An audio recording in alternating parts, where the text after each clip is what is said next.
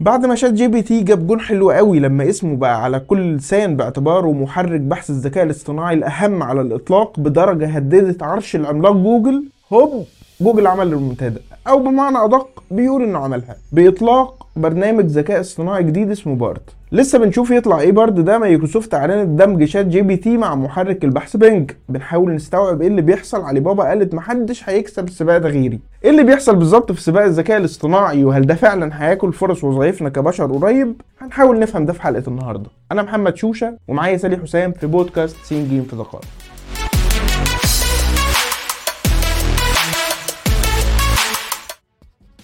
خلينا نبتدي ببارد. ليه جوجل فكر فيه أصلا من البداية؟ هو ظهور شات جي بي تي كان تهديد حقيقي لجوجل في نقطة مهمة لأنه استخدم تكنيك مختلف. محرك بحث جوجل بيعتمد على جمع وأرشفة مليارات من صفحات الإنترنت وبعدين ترتيبها حسب صلتها بالموضوع اللي أنت بتبحث عنه. في المقابل شات جي بي تي وفر عليك كل الصداع ده وهو بيدور بنفسه وبيجيب لك الإجابة مباشرة عبارة عن توليفة من المعلومات اللي جمعها من ملايين المواقع. وكمان اتعلم يكلمك زي محادثات البشر. ده قبل ما يتعلم يصيغ الأكواد ويكتب المقالات ويألف موسيقى وكتب يعني بقى حاجة أقرب للخيال العلمي. وفي تجربة عملتها واشنطن بوست مثلا للمقارنة فلقت إن شات جي بي تي قدم إجابات أدق من محرك جوجل في معظم الأسئلة. ترجمة الكلام ده في ال business هي الخسائر المالية المتوقعة فكان لازم جوجل يدور على تطوير يساعده في المنافسة دي ومن هنا اتولد بارد بس برضه يعني ممكن يكون عنده إيه أصلا يقدمه في المنافسة دي بعد كل المزايا اللي بنعرف إن شات جي بي تي بيوفرها ومبدئيا جوجل كان عنده نقطة ميزة مهمة جدا إن هو ما بدأش من الصفر. كان عنده فعلا تقنية اسمها لامدا المعتمدة على نماذج اللغة الكبيرة.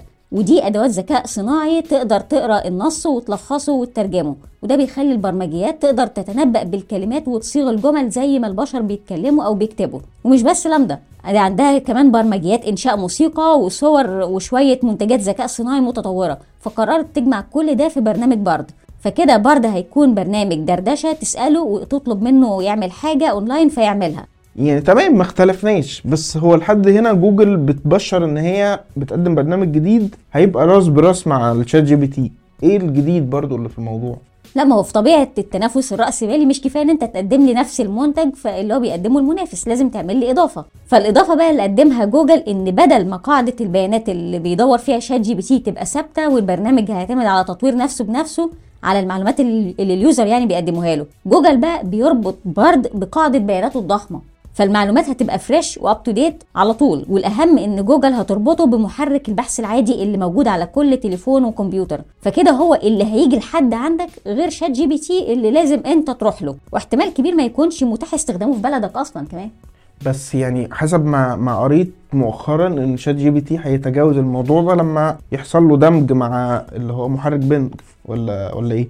خدت بالك من موضوع التنافس الرأسمالي اللي قلت لك عليه في السؤال اللي فات؟ يعني جوجل هنا قدم ميزة إضافية. فمايكروسوفت استثمرت في شركة OpenAI اللي أنتجت شات جي بي تي وأعلنت عن دمجه في محرك البحث بينج بكده محرك بينج اللي ما كانش حد بيستخدمه وجوجل اللي ما كانش مغير صفحته الرئيسية من 24 سنة دخلوا معركة الذكاء الصناعي. فجوجل بيدور على ميزة إضافية فيبدأ السباق اللي المستخدم هيخرج منه هو مستفيد. دي برضو هتحط مشكلة تانية للناشرين. يعني أنا كشركة ميديا أو نشر أو حد بصنع محتوى يعني هيبقى المفروض إن أنا بعتمد على محركات البحث إن هي يعني بحط المنتج بتاعي فهي بتجيب الزيارات لل website بتاعي. هي كده بالشكل الجديد ده هتاخد المجهود بتاعي وتديه في إجابات مباشرة لل user بدون ما يجيب لي زيارات. ده واحد من الأسئلة المهمة المطروحة فعلا خصوصا إنك في حالة جوجل بتتكلم عن علاقة business بينه وبين الناشرين قيمتها 150 مليار دولار. محامين التكنولوجيا والإعلام والملكية الفكرية بيقولوا إن الناشر هيخسر الزوار وبالتالي عائدات الإعلانات اللي هي هتروح لمحركات البحث مباشرة اللي أصلا جمع المعلومات دي من المواقع. فدي هتكون نقطة جدل. جوجل ومايكروسوفت ولحد دلوقتي رفضوا التعليق عليها لكن أكيد مش هيفضلوا ساكتين للأبد يعني. طيب. دول الناشرين وفي الغالب يعني الموضوع يا إما هيبقى فيه تسوية يا إما هيبقى فيه محاكم زي كل مرة. لكن أنا كموظف المفروض إن الذكاء الاصطناعي دلوقتي ملاحظ إن هو شوية بشوية بيعمل الوظائف اللي إحنا اتعودنا عليها لسنين. هروح فين بعد كل السباق ده ده سؤال بيطرح مع كل ثورة صناعية ومنطقي جدا يطرح مع الثورة الصناعية الرابعة خصوصا مع سرعة الأتمتة اللي ماشية بيها الدنيا دلوقتي.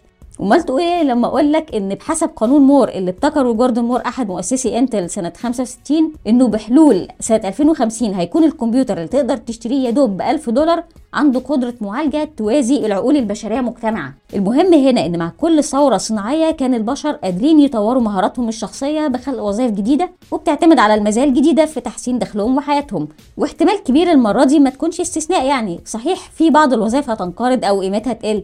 لكن هتتخلق وظائف جديدة. الخبراء بيقولوا إن في خلل دايما بيحصل بعد الثورات الصناعية مباشرة لكن ما بيطولش عشان يفضل إجمالي عدد الوظائف بعدها زي اللي كان قبلها متاح أو أكتر. وبكده إحنا كبشر بقينا جزء من السباق والشاطر اللي يعرف يطور مهاراته باستمرار. هنسيب لكم المصادر في الديسكريبشن وهنا بتكون انتهت حلقتنا النهارده. استنونا الحلقة الجاية من بودكاست سين جيم في دقائق.